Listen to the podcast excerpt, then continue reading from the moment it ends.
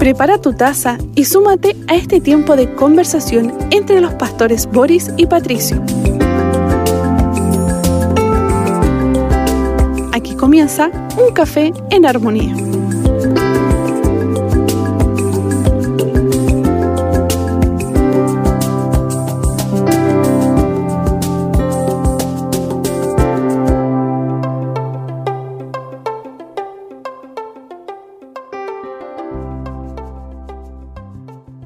El Señor les bendiga. ¿Cómo están ustedes, amada familia? Qué lindo poder reunirnos para compartir a esta hora un café en armonía. Vamos a caminar en la palabra del Señor como lo hemos estado haciendo ya durante un buen tiempo y ya vamos en el Salmo 34, a quien eh, hoy día estaremos eh, yendo ahí a revisar pasaje por pasaje, verso por verso. Y estamos como siempre con el pastor Patricio Curinado. Pastor, Dios te bendiga. Es un gusto saludarte, Pastor Amado, en esta hora, ah, compartiendo con toda la audiencia de Armonía, contentos, por cierto, de poder llevar un nuevo salmo a ahí donde están nuestros hermanos, en sus casas, eh, en sus trabajos probablemente, y bueno, donde la palabra del Señor tenga el alcance necesario para animar y fortalecer nuestros corazones. Amén, palabra del Señor que siempre nos bendice, nos alienta, llena nuestros corazones de, de paz, de gozo. Y este salmo maravilloso, como, como todos los salmos, pero este salmo también ha, sido el favorito de muchos por las promesas que trae. Así que Salmo 34 le invitamos a que usted en casa también lo pueda buscar, seleccionar y también acompañarnos en esta hora para compartir la palabra del Señor. Salmos eh, capítulo 34, versos 1 al 10, le damos lectura y dice de la siguiente manera. Bendeciré al Señor en todo tiempo. Continuamente estará su alabanza en mi boca. En el Señor se gloriará mi alma. Lo oirán los humildes y se regocijarán. Engrandezcan al Señor conmigo y exaltemos aún a su nombre. Busqué al Señor y Él me respondió y me libró de todos mis temores. Los que a él miraron fueron iluminados, sus rostros jamás serán avergonzados. Este pueblo clamó y el Señor le oyó y lo salvó de todas sus angustias. El ángel del Señor acampa alrededor de los que le temen y los rescata. Prueben y vean que el Señor es bueno. Cuán bienaventurado es el hombre que en él se refugia. Teman al Señor ustedes sus santos, pues nada les falta a aquellos que le temen. Los leoncillos pasan necesidad y tienen hambre, pero los que buscan al Señor no carecerán de bien alguno. Hermoso, hermoso salmo el que tenemos en esta hora para compartir con nuestros hermanos. Un salmo, cierto, que habla acerca de la protección del Señor, de la provisión y de la salvación eh, que el Señor dio en este caso a David en circunstancias muy particulares que vamos a ir analizando a la luz del contenido de este salmo en su primera parte ya leído algunas, algunos subtítulos que dan como alguna orientación acerca del Salmo. Dice la protección divina. Eh, otro dice el Señor proveedor y salvador. Bueno, distintos eh, títulos que les dan, pero que el contexto que también los estudiosos eh, le han dado a este pasaje es la vez que David dice mudó su semblante. se fingió loco delante de Abimelech y él lo echó y se fue. Eh, esto habla del tiempo de persecución cuando era perseguido por el rey Saúl y tanto eh, el rey de su pueblo, del pueblo de Dios, eh, lo querían exterminar y se tuvo que, entre comillas, refugiar eh, con los filisteos, el rey Aquis. Pero aquí dice Abimelech, Abimelech era un nombre eh, genérico para los reyes filisteos. Por lo tanto, esas son las condiciones de, de estar con la inseguridad, con el alma en un hilo. Sin embargo, este salmo, a pesar de que esas son las circunstancias, nos muestra una seguridad maravillosa y un llamado a la alabanza a pesar de las circunstancias tan adversas del salmista. Sí, es interesante conocer un poquito el contexto en el cual se inició esta escritura, este salmo, que ha sido de tanta bendición para todas las generaciones que han estado leyendo continuamente y haciéndolo parte de su peregrinar, de su vida cotidiana. Es verdad, sabemos que ahí David extrañamente actuó frente a un rey siendo perseguido por Saúl, como lo acabas tú de mencionar. Lo cierto es que esto y esta experiencia en particular da lugar a que David adore al Señor. No lo hizo esconderse, producto quizás de un acto de teatralización, podríamos llamarlo, para salvar su vida. Podríamos juzgar nosotros a David por el hecho de que si estaba casi en una emboscada o casi estaba frente a la espada misma para morir de un lado o del otro, poder nosotros juzgarle y criticarle. Lo cierto es que ah, David lo que hace posterior a este hecho es adorar al Señor y es lo que vamos viendo, ¿cierto?, en sus primeras líneas de este salmo. Y comienza el salmo, este salmo que em, el, Señor eh, inspira a David a cantar este cántico y dice, bendeciré al Señor en todo tiempo. Continuamente estará su alabanza en mi boca. Impacta este primer verso, pastor, porque em, pareciera que las dificultades como que nos afligen tanto que muchas veces no salen alabanzas, mm. salen quejas eh, eh, o quedamos en silencio, nos paraliza el miedo, nos paraliza el temor. Em, sin embargo, también así los momentos de crisis, de dificultad, pueden ser los momentos de mayor cercanía, encuentro, intimidad y adoración. Y el salmista está diciendo que, que no importa las circunstancias, eh, la más hermosa o la más dura, él, quiere bendecir al Señor en toda circunstancia y en todo tiempo. Eso que acabas de mencionar, de acuerdo al versículo 1, ¿cierto? En su primera parte, es, es algo importante de enfatizar, porque cada momento es propicio para bendecir al Señor. Puede que de repente alguien dice, ¿y en qué momento es correcto bendecir al Señor? Bueno, aquí el salmista dice, en todo tiempo, en medio del bienestar, en medio de las circunstancias difíciles, en la noche, en el día, cuando atravesamos valles, cuando salimos de él con la ayuda del Señor, siempre será oportuno bendecir al Señor amados. ¿Por qué? Porque Él es digno de nuestra alabanza. Y bendecir, ya lo hemos dicho en otras oportunidades, es hablar bien de Dios, es susurrar, a veces, ¿cierto?, en medio quizás del cansancio, la fatiga, que el Señor ha sido bueno y que Él puede seguir siendo bueno con nosotros. Bendecir el nombre del Señor en todo tiempo es hablar continuamente bien de Él, a pesar que las circunstancias no hablen bien de nosotros o contra nosotros. Aquí habla de una resolución, una toma de decisión. En el fondo, voy a alabar, a bendecir a mi Dios, cualquiera sea mi circunstancia. Y esta es una, una manera de enfrentar la vida. Eh, así que es un, es un llamado precioso que el Señor también nos hace en esta hora. Y Dios quiera que que así como el salmista está diciendo que ha decidido bendecir al Señor en todo tiempo, que su boca, eh, nuestra boca que nos traiciona, pastor. Nuestra boca de repente, la lengua es más rápida, pareciera que el pensamiento y después nos arrepentimos. ¿Por qué lo dije? Mm. Eh, hablamos sin meditar. Y acá el salmista dice que nuestra lengua eh, exprese alabanza al Señor. y de eso es algo que no nos podemos arrepentir. Al contrario, qué bueno es cuando vienen los momentos difíciles en vez de la gente del mundo. Eh, dice insolencias, garabatos, eh, improperios, eh, quejas abundantes. Dios quiera que nosotros marquemos la diferencia y nuestra boca esté llena de la alabanza a nuestro Dios. Así es, qué bueno es que continuamente en nuestra boca haya una alabanza. A veces, como bien dices tú, nuestra boca se presta para comentarios, para quejas, para decir cosas que por lo demás vamos a tener que dar cuenta también de cada palabra que decimos, dijo el Señor Jesucristo, ¿cierto? Qué bueno es que continuamente, porque esto es paralelo al bendecir a Dios y a la alabanza misma, que continuamente estemos expresando con nuestros labios lo que el Señor es, de acuerdo a su palabra, y lo que ha sido para con nosotros. Bendecir al Señor continuamente, ¿cierto? Colocando alabanzas en, nuestras, en nuestros labios. ¿ah? Ah, hoy día vivimos una cultura que se queja mucho, pastor, en una cultura que a través de sus palabras maldice, que a través de sus palabras denosta, que a través de sus palabras destruye la imagen o el perfil de otros. Sin embargo, en el creyente no ha de ser así. La alabanza va a ser un buen componente continuo para evitar justamente que nuestros labios se muevan en otra dirección. Verso 2, en el Señor se gloriará mi alma, lo oirá los humildes y se regocijarán.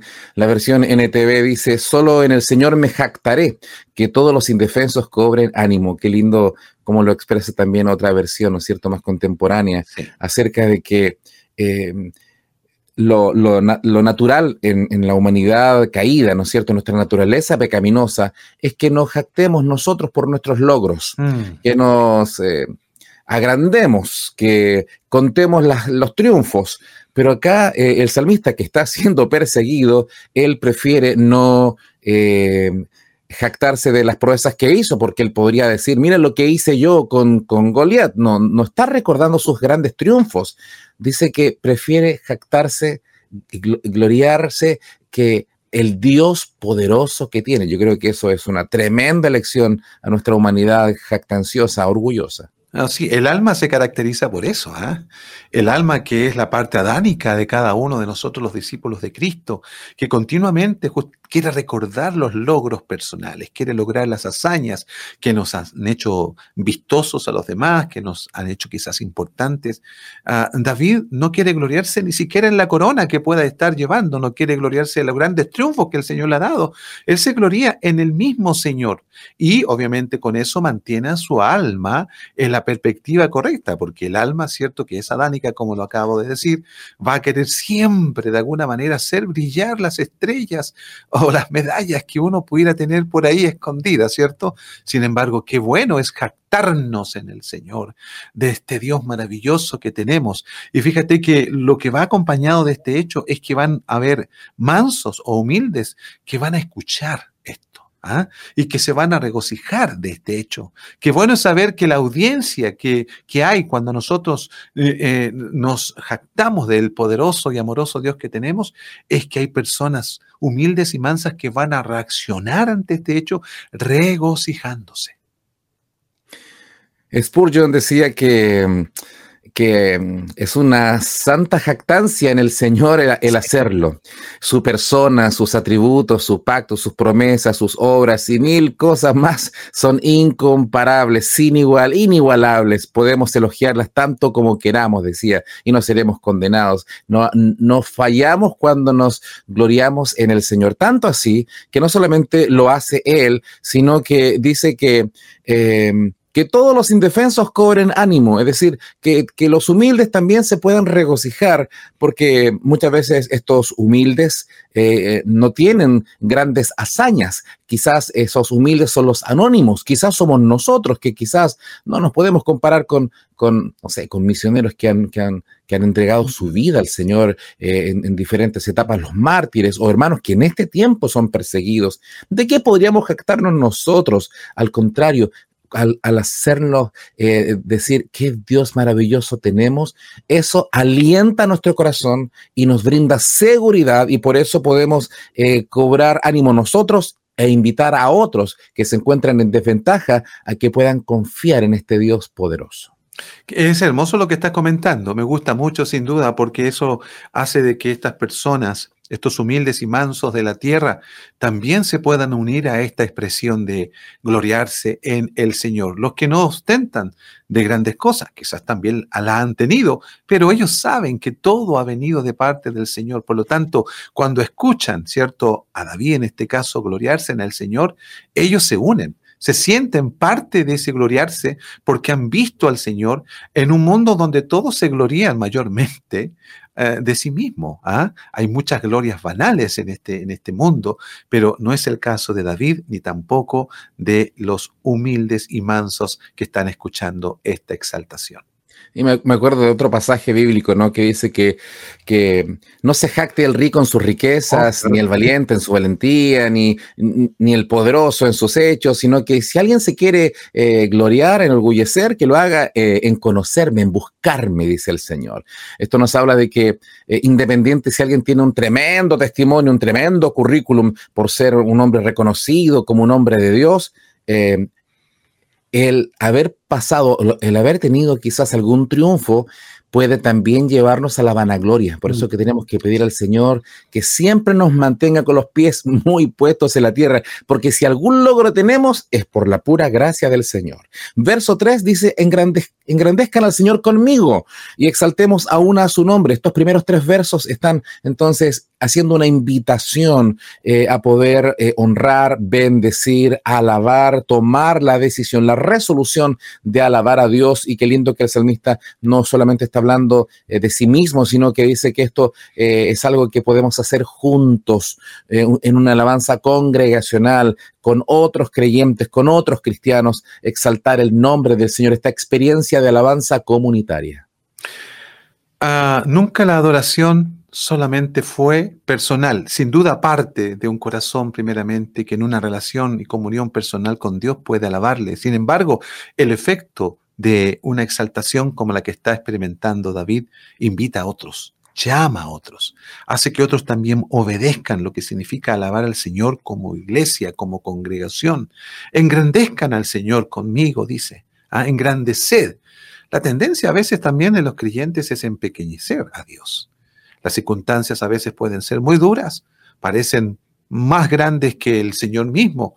Eso es lo que el enemigo quiere configurar en nuestras mentes, ¿cierto? Haciéndonos vernos tan pequeños ante las circunstancias, que lo más probable es que sí lo sean. Pero aquí es donde David, David, perdón, que ha vivido esta experiencia de estar acorralado por, por dos reyes en este caso, ¿cierto? De acuerdo al contexto, él llama a otros a engrandecer no simplemente a cantar, sino a engrandecer. Hey, muchachos, les invito, les llamo en este momento a que veamos a Dios como el porte que tiene, ¿ah? que es grande sobre todo lo que puede estarles pasando, como me ha pasado a mí. Entonces dice, engrandezcamos al Señor y exaltemos aún a su nombre. Debe haber armonía, ¿cierto? Debe haber una decisión ahí, debe haber sincronía, por usar un término, para que esta exaltación se escuche con excelencia al Dios de los cielos. Amén. Gracias al Señor por, por estas palabras que, que David está expresando, porque son de tremendo aliento, porque de seguro alguien en este instante está pasando por una prueba muy difícil. Eh, y nosotros, que no, no estamos exentos de aquello, todo creyente ha de pasar por valles, de pasar por persecuciones. En este caso, como tú mencionabas, de dos reyes que lo quieren, eh, eh, eh, lo quieren eliminar. Esto nos habla de que hay momentos en que em, pareciera que todo va mal, todo se oscurece, todo se pone gris eh, y es hermoso poder eh, cambiar nuestro lamento, nuestra queja en alabanza. De los versos 4 al 7 nos hablará ahora del testimonio de, David. Eh, y empezará a compartir sus experiencias, sus experiencias. Qué hermoso es. en algún momento yo he dicho que qué bueno es no vivir de eh, testimonios prestados. Es verdad, los testimonios de otros nos alientan, nos bendicen, pero no hay como tener una experiencia personal con el Señor.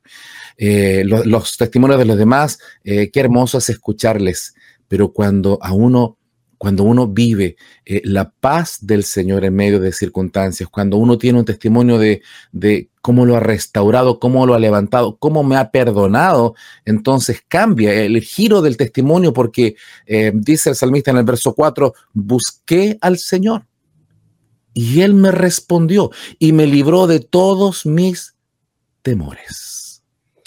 Hermoso, hermoso este verso, bueno, lo que tiene que ver con este testimonio personal, porque aquí eh, David lo que ha hecho es buscar al Señor.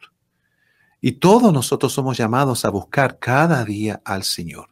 Y buscar no porque no se nos haya perdido. La palabra eh, habla acerca de tener comunión con Dios. Buscar al Señor, dice, porque David lo hizo y él le respondió a, lo, a todo lo que estaba viviendo y lo libró de todos sus temores. Sus temores eran reales, sin duda que él, ya dijimos, tenía estos enemigos de carne y hueso ahí. Estaban al acecho de él con sus ejércitos.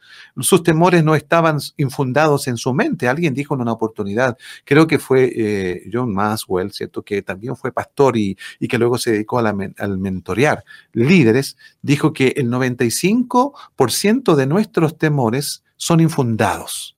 Solo el 5% realmente tienen asidero en la realidad. Interesante dato porque a veces también podemos nosotros confundirnos en medio de tantos movimientos que pueden estar ocurriendo en nosotros mismos o a nuestro alrededor. Lo cierto es que hay temores que son objetivos aunque sea ese 5%, ¿ya?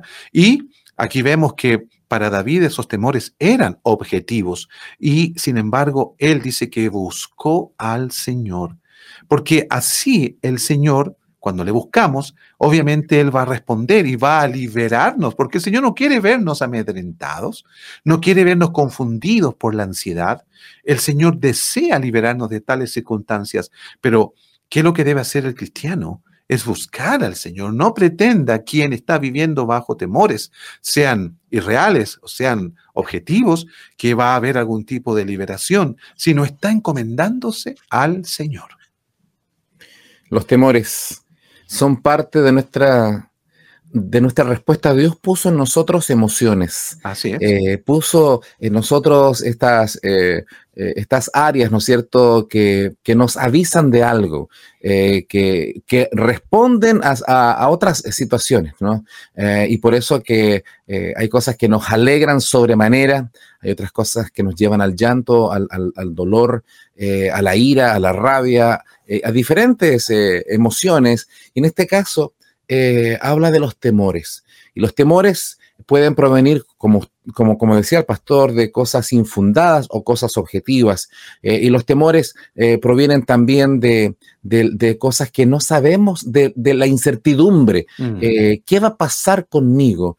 aunque no ha llegado todavía lo que tememos, pero es como si lo estuviésemos viviendo. Los temores, en vez de de que lo estemos viviendo, estamos sufriendo por algo que todavía no llega. Mm. Por lo tanto, los temores, em, el, tener temor nos habla de que somos personas normales. Es decir, cualquier persona eh, puede tener temor. Partamos de esa base. Eh, todos hemos pasado por algún temor. Otra cosa distinta es vivir en temor. Mm. Quien vive en esa condición no es vida. Eh, y por eso que eh, el, salmista comienza diciendo, contando su testimonio, que él buscó al Señor, le buscó, eh, y el Señor respondió y lo libró de, dice, de todos mis temores. Está diciendo que eh, él al ser perseguido, su vida corre peligro. Quizás su familia corría peligro. él, quizás qué cosas pasaban por su mente. el enemigo quizás estaba tratando de, de, quitar eh, el gozo de, haber sido ungido. Él había sido ungido por rey, pero todavía no lo era, no había sido coronado, todavía estaba Saúl. Por lo tanto, pareciera que la voluntad de Dios todavía no llegaba, parece que, que se tarda las cosas eh, que, anhelamos o que el Señor nos prometió y no llegan. Eh, y el enemigo quiere infundir temor y desconfianza, eh, que no confiemos en el Señor. Por lo tanto, eh, dice que Dios puede librarnos y lo hace de todas nuestras fobias y temores. Ah, había un escritor, ya Neil Anderson, ya creo que todavía nuestro hermano está vigente en el ministerio, que hablaba de que ah, todos los temores del hombre están basados en tres temores principales. Uno era el temor a lo desconocido, el temor a la muerte y el temor al hombre. Y la escritura a través de las palabras de nuestro Señor Jesucristo, a través de lo que estamos compartiendo acá en los Salmos, obviamente la palabra inspirada por el Espíritu de Dios, nos da respuesta para todos estos, esos tres temores, donde, de, de donde nacen todos los demás temores, según este análisis de Neil Anderson. Lo que debe ser para nosotros motivo de gozo, de saber que a través de la palabra, ¿cierto? Y de la persona de nuestro Señor Jesucristo, lo desconocido, ¿cierto? Ah, puede tener luz. Las tinieblas que a veces nosotros tememos también qué va a pasar con nuestra vida o, con nuestra familia. Bueno, el Señor nos da luz para entender eh, las cosas que puedan estar pasando allí. Frente a la muerte, bueno, también tenemos la promesa de vida eterna, ¿ya? Y frente al hombre, el salmista decía, ¿qué puede hacerme el hombre, cierto? Si el Señor es mi fortaleza. Nada de lo que el hombre pueda hacer en contra de nosotros es algo que Dios no sepa y que no puede interrumpir. Por lo tanto, creo que Neil Anderson tiene razón en este aspecto. Eh, sin embargo, sin embargo, tenemos que hacer el énfasis. Buscar al Señor es lo que todos nosotros debemos hacer en tales circunstancias. El amor echa fuera el temor. el amor del Señor Jesucristo, el amor perfecto, no el amor romántico, no el amor de amigo, no, el amor de Dios ese amor maravilloso que cuando viene a nuestra vida eh, nos llena de seguridad. De hecho, el temor, las fobias, los miedos, estos problemas emocionales, psicológicos, psiquiátricos, tienen su origen en el pecado. En el capítulo 3 del libro de Génesis, eh, cuando pecan eh, y se dan cuenta de lo que hicieron, huyen y tratan de esconderse a un Dios que todo lo ve, imposible, pero el Señor lo llama. Y, y, él dice, oí tu voz, y tuve mm. miedo. No había experimentado el miedo. El pecado que mora en el ser humano, en nosotros, hace que también tengamos temores. Dios nos ayude para estar en comunión con Dios. Cuando hay pecados que no están confesados, eh, también son fuente de temores. Pero qué hermoso es buscar al Señor ponernos a cuentas con Él, entregarle nuestras, nuestros miedos.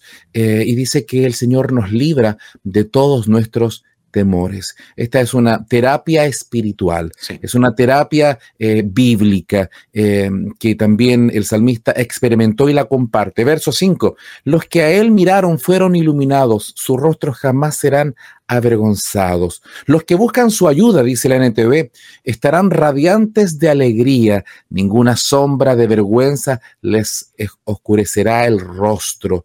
Qué hermoso es poder tener el rostro eh, brillante de, de paz y seguridad. Y, el rostro va mostrando las, eh, las emociones de sorpresa, de enojo, de rabia, eh, y también hay un rostro que infunde paz y otro rostro de preocupación. Yo creo que es bueno de repente mirarnos al espejo, ¿cómo está nuestro rostro? Como alguien que ha, ha visto y ha gustado la salvación y ha visto a Cristo y ha sido iluminado por su gracia, o ah, vivimos rodeados de temor, de vergüenza, de miedo?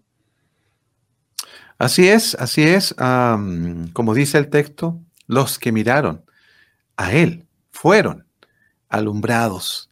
No es que miraron a sí mismo, porque eso podría ser una dosis muy alta de orgullo y de vanidad.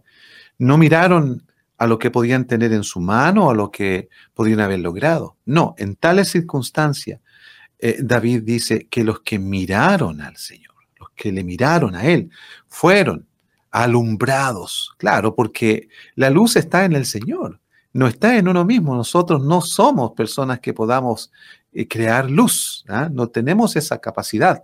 Por lo tanto, hay que buscar cuál va a ser la lumbrera que va a hacer que nuestro rostro brille en medio de las tinieblas que quieren acosarnos cada día. Es importante mirar al Señor para ser iluminado, ¿cierto?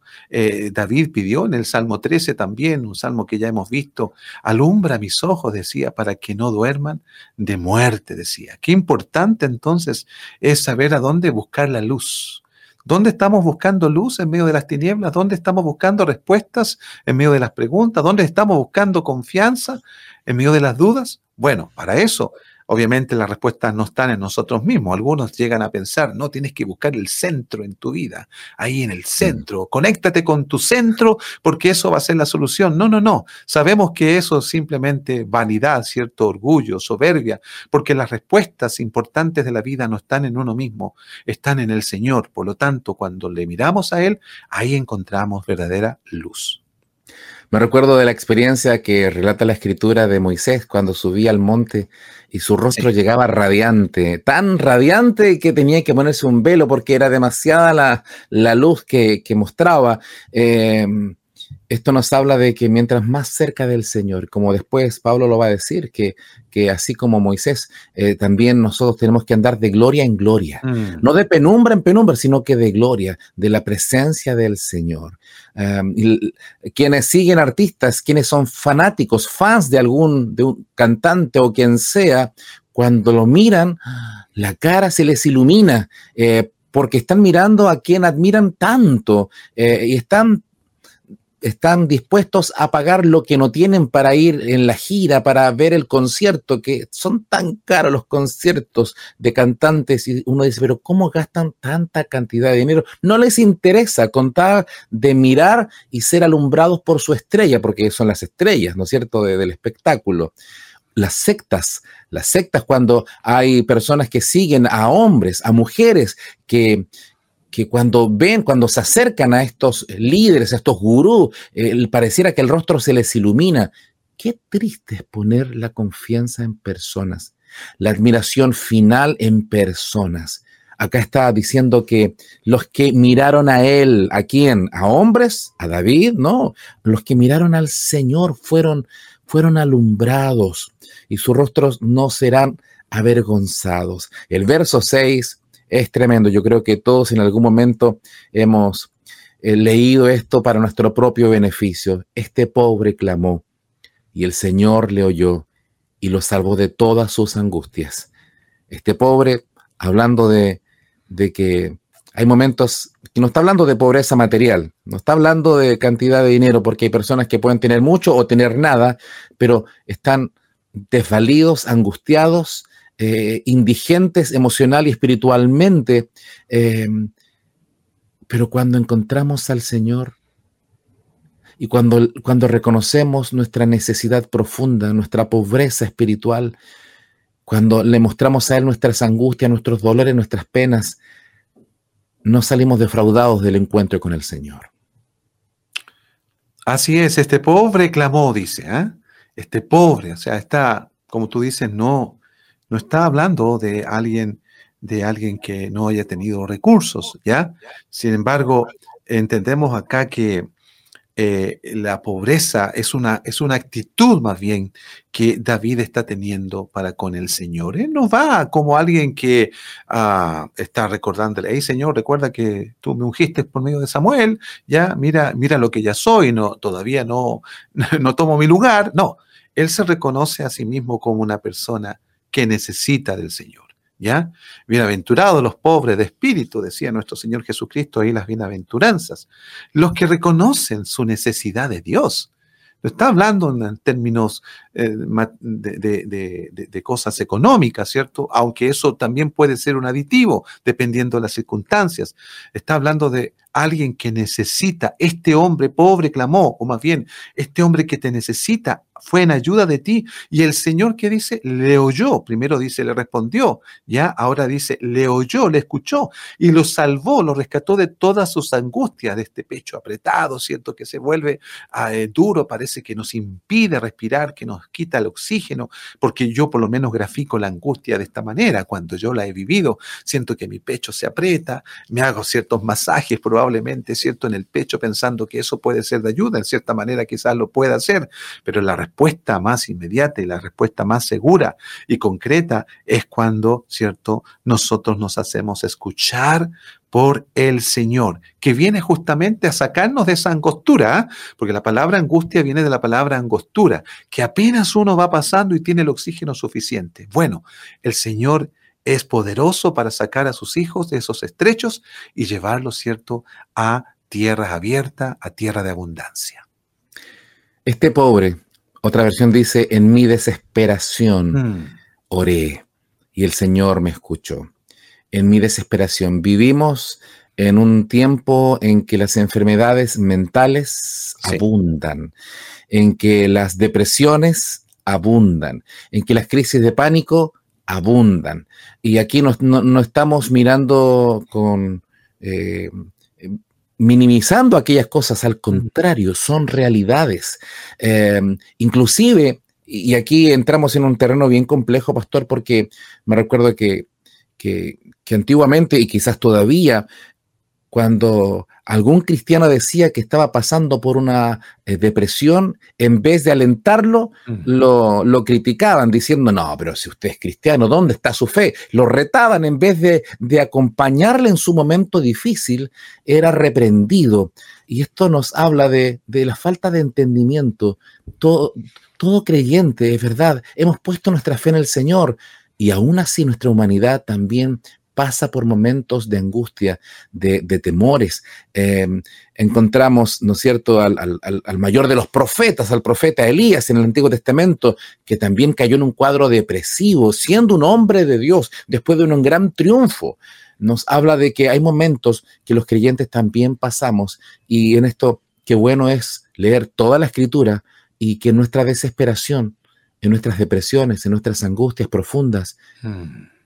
Reconozcamos nuestra pobreza y oremos al Señor y saber que el Señor tiene poder para sacarnos de ese pozo, eh, para sacarnos de, esa angustia y, y bendecir nuestra vida. Así que esto es para no creyentes, sí, pero también es para nosotros como hijos del Señor.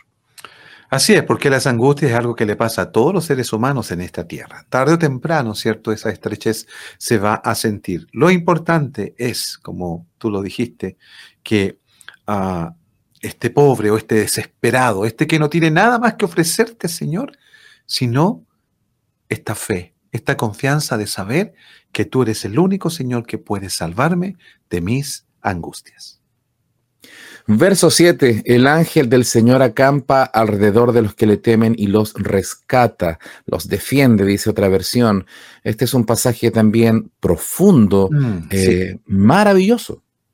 Sí, fíjate que ante este texto ah, van a haber algunas interpretaciones también interesantes. Algunos le atribuyen eh, este ángel del Señor al mismo Señor Jesucristo como una figura preencarnada, podríamos decirlo. Corrígeme tú si lo dije bien o, mal, eh, pero de lo que es Jesús ah, o una manifestación, mejor dicho, porque no puede ser preencarnada porque se trata de un ángel, ¿no? Eh, pero es una manifestación del Hijo de Dios. Algunos lo piensan así, no, no, no, podemos desacreditar porque hay en el Antiguo Testamento, ¿cierto?, manifestaciones de la presencia angelical que se le atribuye a Cristo, por cierto, ¿ya?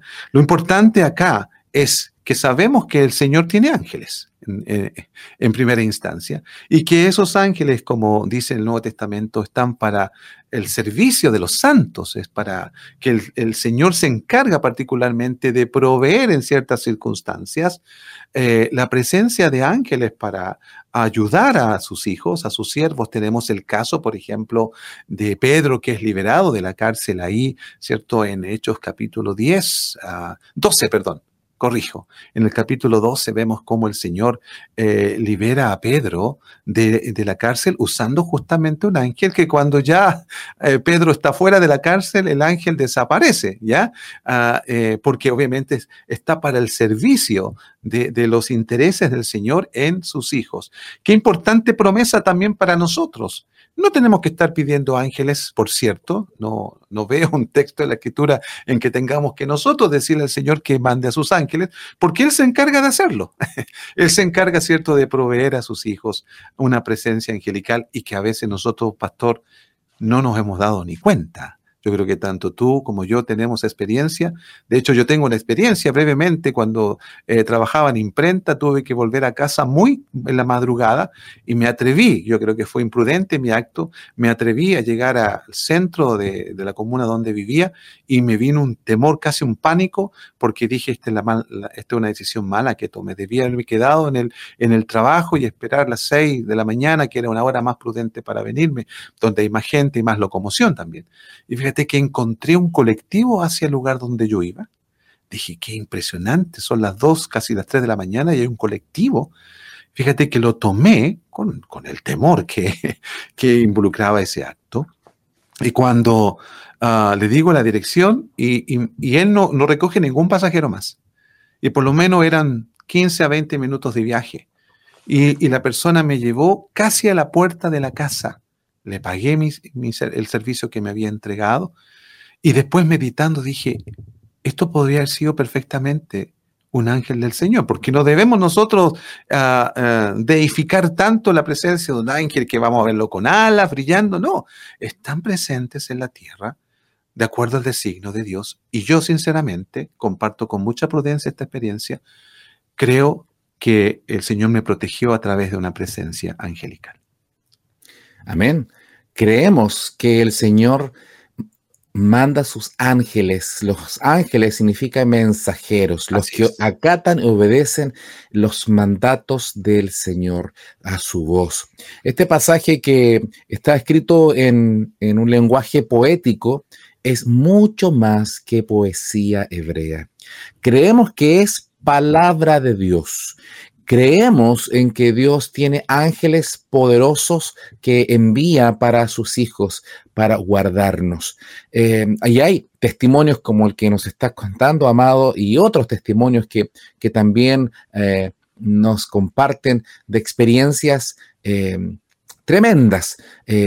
Solamente el Señor sabe de cuántas cosas hemos sido librados por, por, voluntad de Él. Ahora, es interesante el, pasaje del Salmo, ¿no es cierto? 34, que nos habla que el ángel del Señor es un guardián, rodea y defiende a todos los que le temen. El ángel del Señor eh, es interesante. Hay varios eh, eh, maestros bíblicos que plantean lo que tú también acabas de mencionar, eh, esta posibilidad de que, que, sea la persona de Cristo, eh, así como aparece en el Antiguo Testamento otros pasajes, por ejemplo, el de Josué, capítulo 5, cuando se aparece que cerca de Jericó, un varón que estaba delante de él, que tenía una espada desenvainada en su mano, y Josué yendo hacia él le dijo, ¿eres de los nuestros o de nuestros enemigos?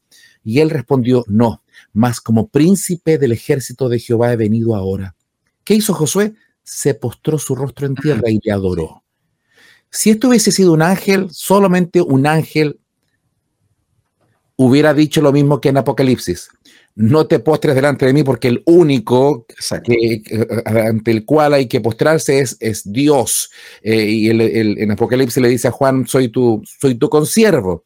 Eh, pero acá no vemos que no, no le haya permitido que lo adorara, por lo tanto, era Cristo, justamente la persona del Señor, eh, en su presencia antes de su encarnación, ahí en el tiempo, en la agenda divina, ahí cuando nace en Belén. Por lo tanto, es una posibilidad de, eh, interpretación mm. muy aceptada, pero el punto es, eh, independiente de la interpretación, es que el Señor, su presencia es tan poderosa que nos guarda, que tiene poder Así como hay una realidad espiritual de maldad, que hay demonios, hay ángeles caídos hmm. que buscan el mal, que hace la voluntad de Satán. Eh, y está en el mundo eh, así, hay una realidad espiritual que si, si tuviésemos lentes espirituales, veríamos ángeles a nuestro alrededor, veríamos la presencia del Señor, pero el apóstol Pablo dice que no es por vista, es por. Ah, así es, así es, pastor. Y importante, como dices tú, y hacer el énfasis que es el ángel del Señor, porque hay ciertas costumbres o ciertas creencias que también hacen pensar que cada persona tiene un ángel. ¿ah? Mm. Ah, lo importante acá es señalar que es el ángel del Señor y que están a disposición, como bien lo dijiste tú, de los designios de Dios como mensajeros del Señor. Eso es totalmente bíblico, ¿ya? Y tenemos que estar apegados más bien a la escritura que a las creencias populares. Seguimos avanzando para ya ir finalizando, al menos lo, de hoy día. Nos eh, hace una, una invitación el, salmista después que habla acerca de cómo, el, cómo la experiencia que él ha tenido, de cómo Dios le ha librado de sus temores, cómo el ángel, la presencia del Señor le ha acompañado. Él dice, prueben, verso 8, prueben y vean que el Señor es bueno, cuán bienaventurado el hombre que en él se refugia. Teman al Señor ustedes, sus santos, pues nada les falta a aquellos que le temen. Hace la invitación, así como el Señor me ha cuidado, me ha protegido, me ha bendecido, prueben y vean. Eh, esto habla de que testimonio es un testimonio de invitación. El Señor que, te libró a ti en aquella experiencia es el mismo Señor que está acompañando a hermanos y hermanas en todo el mundo en este tiempo. Lo hizo en el pasado y lo sigue haciendo en el presente. Eh, sí, eh, me encanta este versículo porque David es alguien que ha probado del Señor no probado al Señor, que es diferente, ¿cierto? Como tentándolo, ¿ah? No, sino que ha probado, en otras versiones es gustad, ¿cierto? Gustad y ver. Eh, qué importante es gustar a Dios. No solamente que nuestros sentidos entiendan las cosas de Dios, porque obviamente nosotros a veces vemos más a Dios con nuestra mente, probablemente, ¿cierto? Más que con la experiencia misma. No, el Señor se deja experimentar por, por aquellos que honesta y sinceramente creen a su palabra. Gustar es saborear, Gustad es hacer que la comida se detenga, primera, primeramente en, nuestras bocas, en nuestras eh, pupilas degustativas, ¿se dice, pastor? Papilas. Papilas, papilas, ya las pupilas son las que están más arriba.